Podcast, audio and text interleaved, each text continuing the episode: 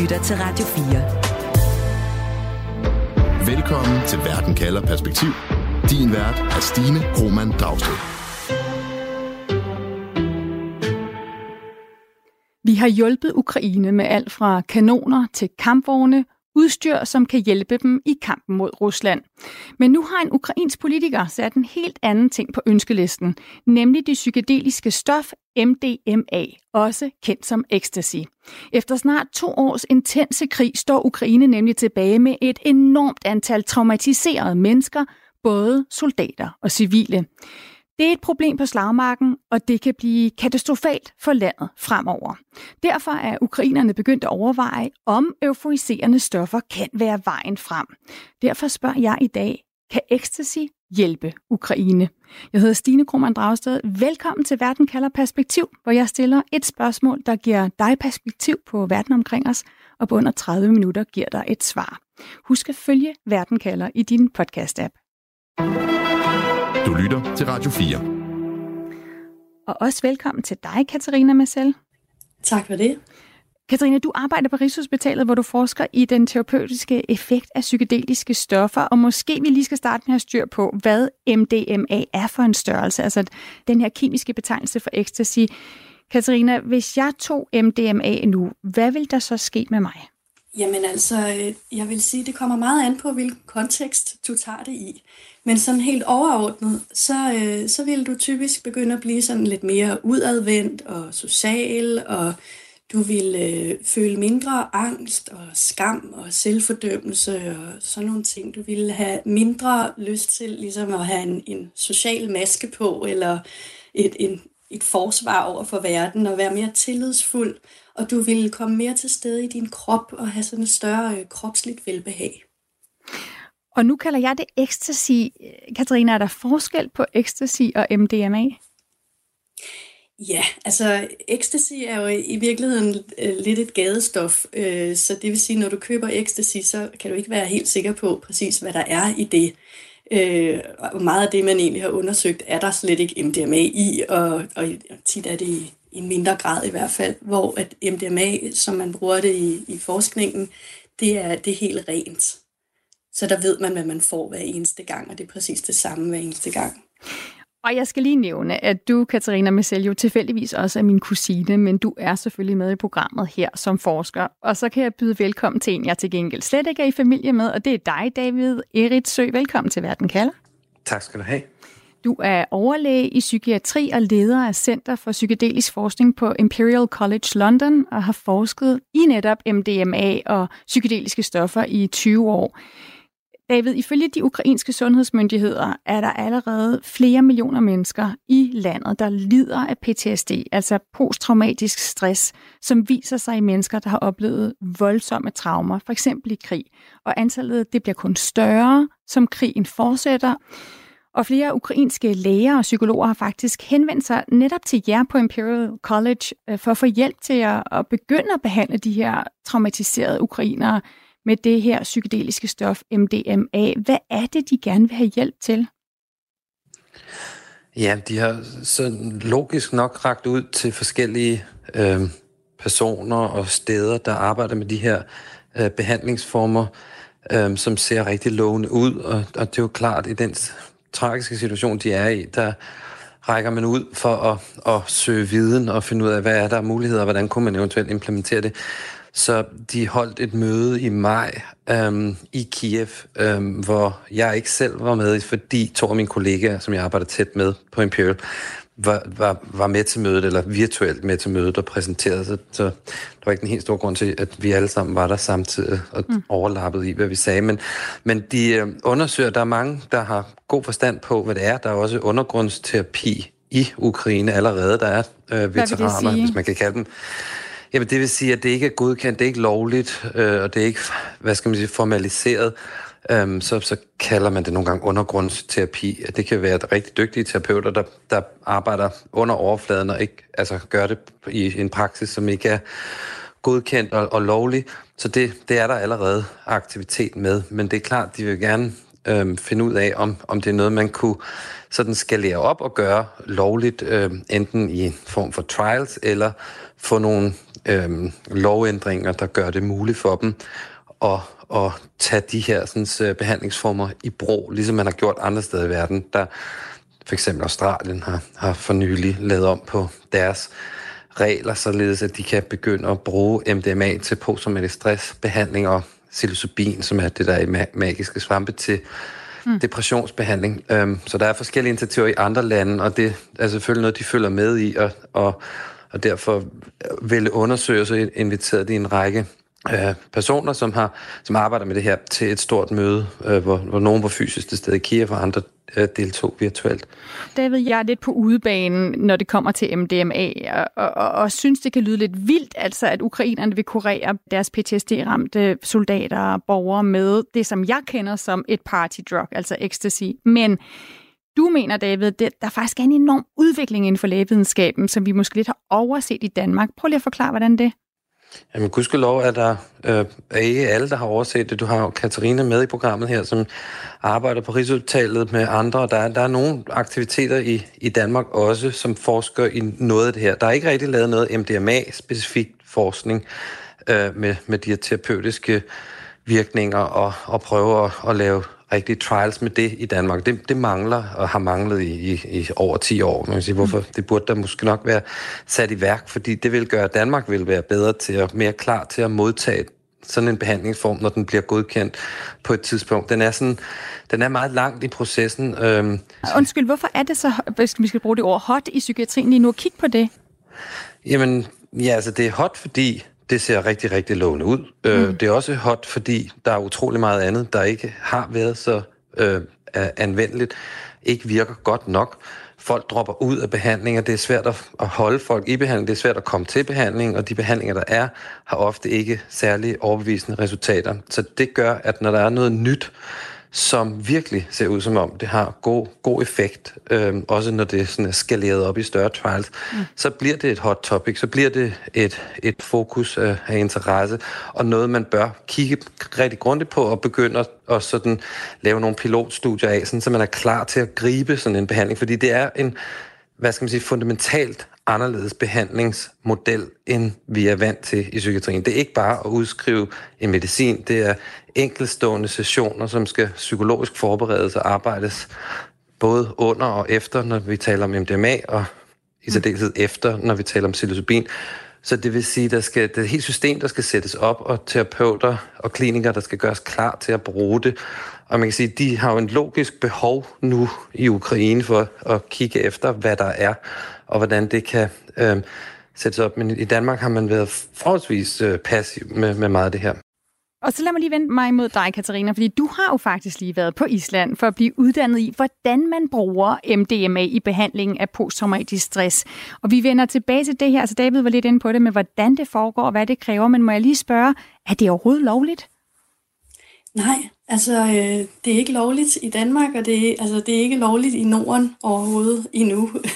men, øh, men MAPS, som er øh, den organisation, der står for Multidisciplinary Association for Psychedelic Studies, de har jo lavet øh, forskning med MDMA i forhold til øh, PTSD igennem rigtig, rigtig mange år, og de har lige afsluttet deres øh, et, et stort øh, fase 3-studie.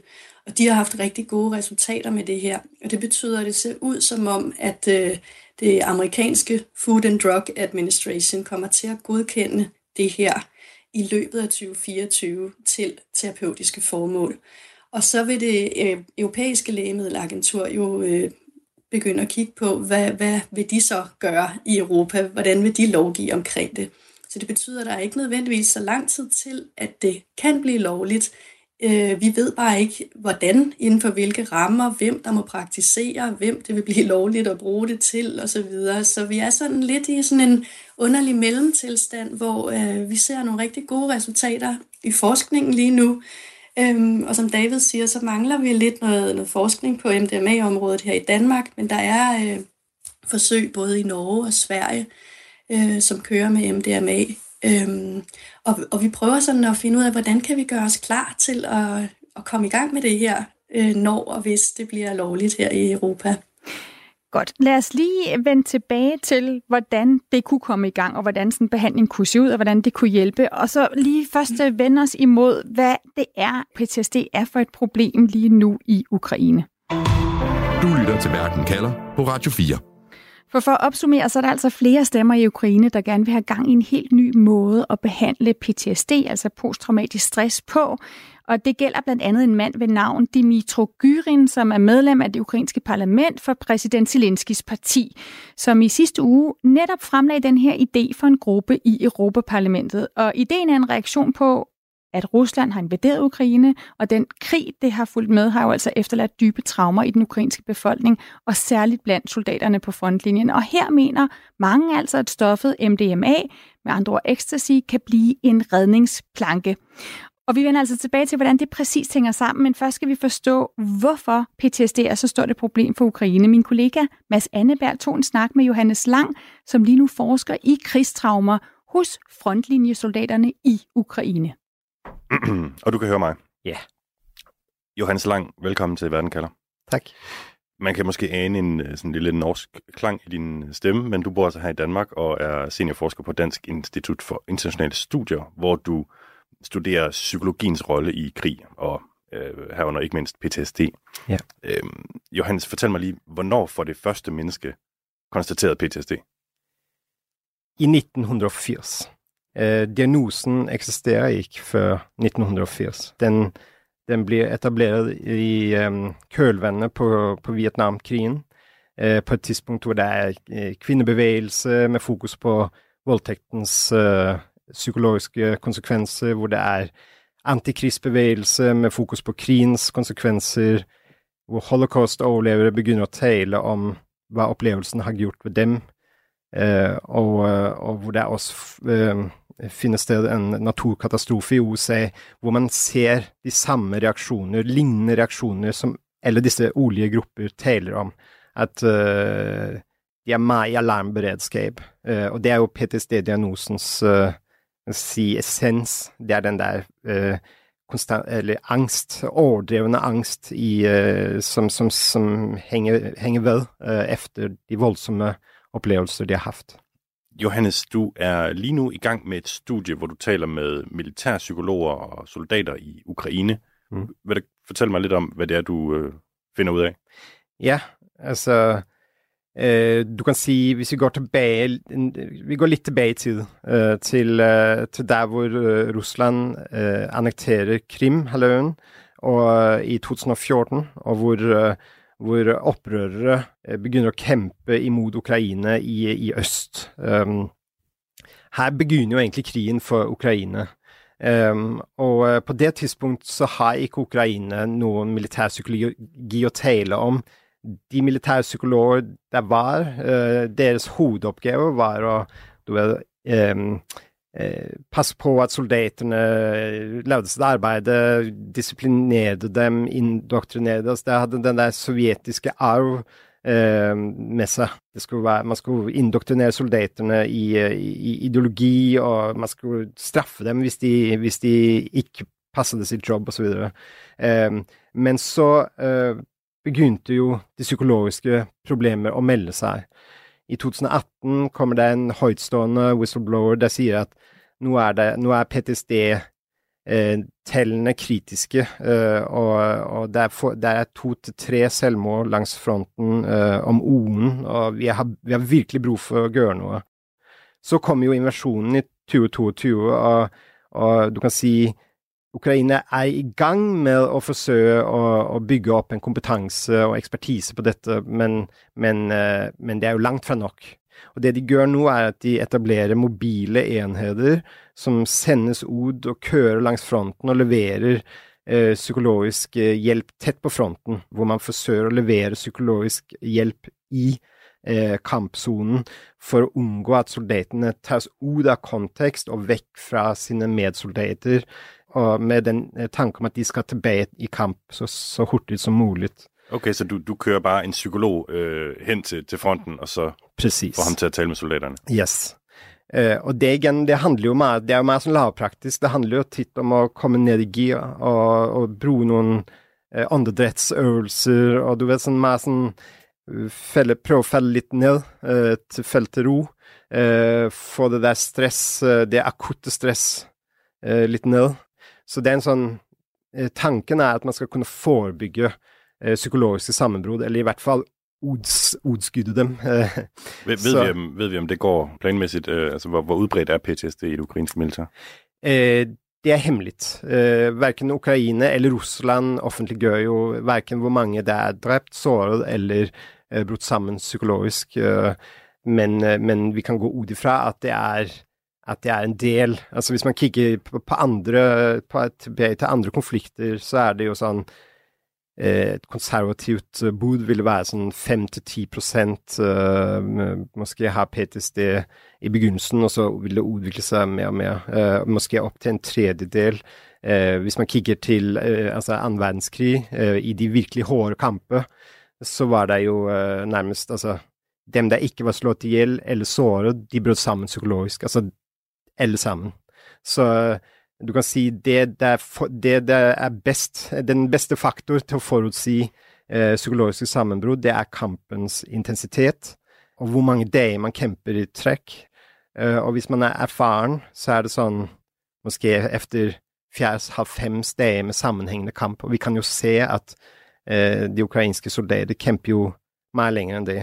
Men ukrainerne har jo ikke nok soldater til at de kan hvile nok.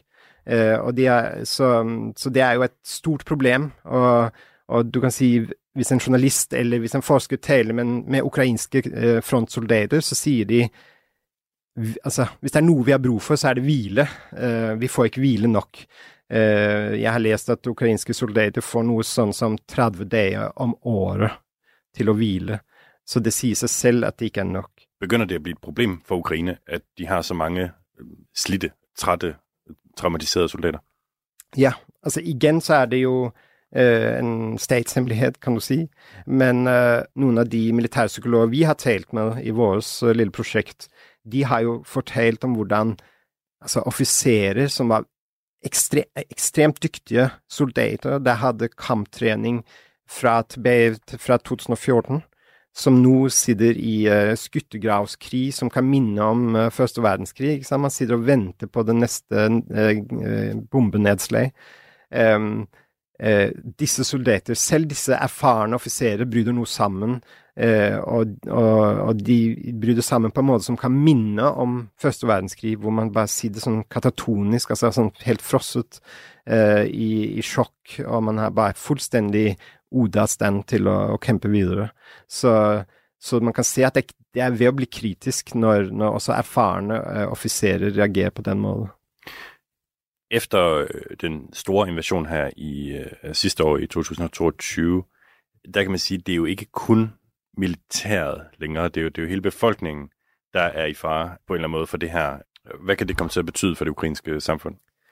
Eh, altså det, det kan vi bare jo, det kan vi bare gætte på, men, øh, men du, kan, du, kan, se for dig, at det vil være at det vil være mennesker der ikke kan arbeide, det vil være mennesker der har det svært ved å ha relasjoner, det vil, det vil, man kan få mer vold i samfunnet. Uh, øh, altså det blir jo en form for militarisering, ikke sant, øh, uh, av, av, samfunnet uh, øh, på den måten. Um, øhm, fordi man er volds, det vi kaller voldsparat, og aggressiv og, og bange og men eh, så, du, så du, det, det, vil ha enorme menneskelige omkostninger, men det vil også ha enorme økonomiske omkostninger. Hvordan skal dette samfunn kunne løfte den oppgaven det vil, det vil være å ta seg av disse mennesker?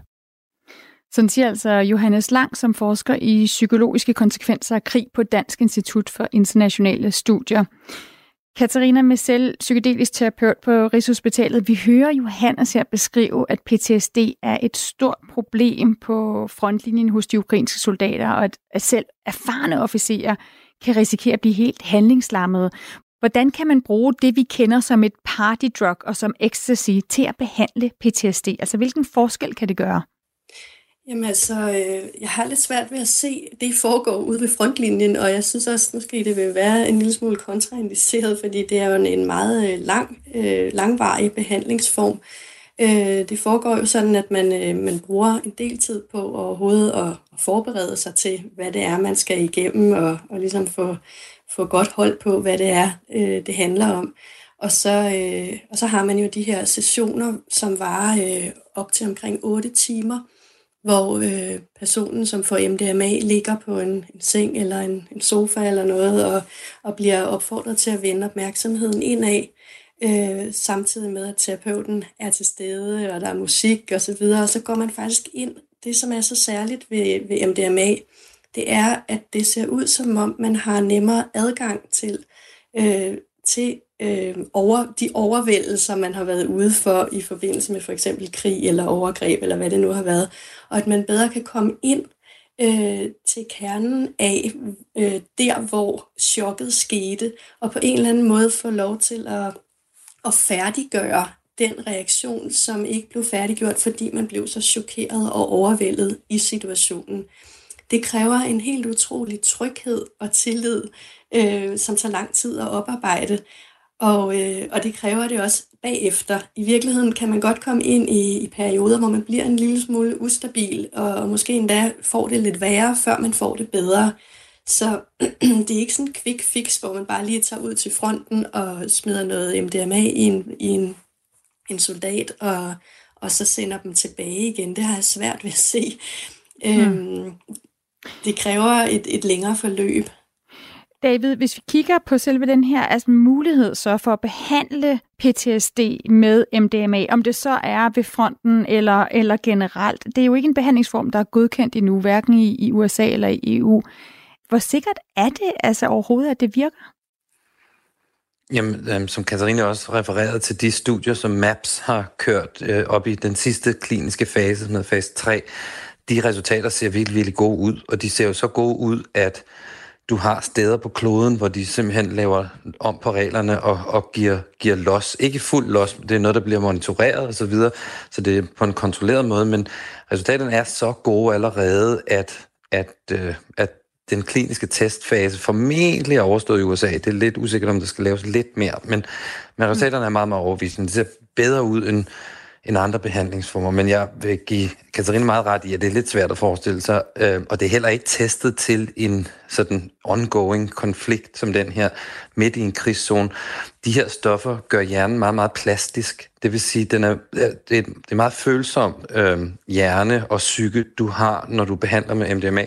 Og den er meget, meget følsom over for alt, hvad der foregår rundt om. Det er endnu mere måske med psilocybin for den sags skyld. Men det, det vil sige, at hvis det de omgivelser, du er i, den kontekst, du er i, at den er, hvad skal man sige, meget øh, kontraproduktiv for en terapeutisk øh, proces, så er det muligt, at den nærmest kunne blive endnu værre. Altså, så jeg, jeg giver ret i, at det skal komme på det rigtige tidspunkt til, når andet ikke har virket ordentligt, og det skal være et sted, hvor det, hvad skal man sige, konteksten er i orden, og forberedelsen er gjort. Ellers så, så er jeg også lidt svært ved at se, at det skulle være lige præcis den behandling midt, midt i slagmarken ude ved fronten. Mm. Det har jeg også svært ved at se. Katarina, hvad, hvad er risikoen egentlig? Altså, der, jeg tænker, der er en grund til, at øh, det er forbudt, at øh, vi drøner rundt og tager ecstasy som et partydrug, og der er vel også en god grund til, at MDMA lige nu er ulovligt at indtage for dig og mig. Er der en risiko her? Jamen, altså, der, der er selvfølgelig en risiko, hvis man tager det sådan ude i partymiljø. Øh, den, det handler mest om, at man kan blive overophedet simpelthen, øh, fordi man bliver øh, meget ophedet af at tage det her. Og hvis man så danser og ikke får drukket nok vand og så videre. Ikke? Men, men den terapeutiske eller den psykologiske risiko, det er jo, at du netop øh, kan komme i kontakt med, med rigtig svære øh, situationer fra dit liv, rigtig svære følelser, og at du ikke er i stand til på egen hånd at tage hånd om det, øh, og, i, og, og i virkeligheden kan ende med, ligesom David siger, at få det endnu værre. Og det er jo også det, som vil være min øh, frygt, hvis man øh, begyndte at lave den her form for terapi ude ved frontlinjen. Man har sådan en tommelfingerregel om, at man faktisk ikke arbejder øh, traumaterapeutisk i dybden med folk, som ikke er i sikkerhed. Og det her, øh, det handler jo om, at du bliver nødt til at have et, et netværk og en tryghed og en sikkerhed for at kunne åbne op ind til så sårbare og, øh, og smertefulde mm. ting, som, øh, som man går og bærer på i den her sammenhæng. Så Katarina, hvis jeg stiller dig det spørgsmål, som vi stiller i programmet i dag, altså kan ecstasy hjælpe Ukraine, hvad er det så din konklusion? Jeg synes, det er svært at sige, fordi jeg vil sige det igen, det kommer an på konteksten. Altså, jeg vil ikke gøre det ude ved fronten, nej. Men jeg ved også, at de kan jo ikke vide, hvor mange år endnu de skal være i denne her krig, og at de har brug for at, at, at hjælpe folk. Så hvis de kan etablere øh, nogle, nogle behandlingssteder, hvor der er en form for relativ tryghed, og give folk den tid, de har brug for, til at komme sig, så kan det da godt være, men øh, jeg kan ikke se, at du sender folk direkte tilbage til fronten efter øh, sådan et behandlingsforløb, og så er de bare fit for fight igen. Mm. Det, jeg tror ikke, at man kan sige, at det kommer til at virke på den måde. David, hvad er din konklusion? Kan ecstasy hjælpe Ukraine? Jamen, det er meget lige det, Katarina siger. Altså, jeg vil sige, i og med resultaterne ser så gå ud til behandling af PTSD, så absolut kunne det have, hvis det bliver implementeret, gjort på den rigtige måde, med nogle af de forbehold, både jeg og Katarina har nævnt nu, så er det meget muligt, at det kunne have øh, være, være til god gavn, ligesom det vil være alle andre steder, hvor folk virkelig døjer med behandlingssvær, resistent PTSD, som der vil være en hel del af i Ukraine. Så absolut, det har klart potentiale til at, at, at hjælpe os der. Tusind tak for den konklusion. Altså David Eritsø, overlæge i psykiatri og leder af Center for Psykedelisk Forskning på Imperial College i London. Og også tak til Katarina Messel, psykedelisk terapeut på Rigshospitalet. Tak for at være med begge to. Selv tak. tak. Programmet her er tilrettelagt af Mads Anneberg og mig, Stine Krohmann Dragsted. Camilla Høj Eggers er redaktør. Husk, uanset hvad der sker, så kan du få svar på et afgørende spørgsmål lige her i Verden kalder med mig, Stine Krohmann Dragsted. Det er mandag og torsdag, jeg sender live. Husk, at du altid kan lytte til Verden kalder som podcast. Find Verden kalder i din podcast-app, og husk at trykke følg, så får du leveret de seneste episoder lige til dig. Mirko, tror du, jeg på de næste 55 minutter kan blive omvendt til at blive sådan en, en rigtig Swifty, ligesom dig? Jeg tror ikke, vi har brug for 55 minutter. Only in America er Danmarks eneste program dedikeret udelukkende til amerikansk kultur. Er det nu, at vi sætter Crime River på?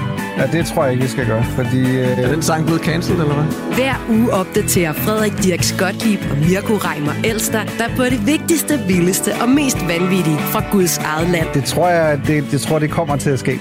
altså, jeg tror, at Justin Timberlake er blevet toxic. Lyt til Only in America i Radio 4's app, eller der, hvor du lytter til podcast. Radio 4 ikke så forudsigelig.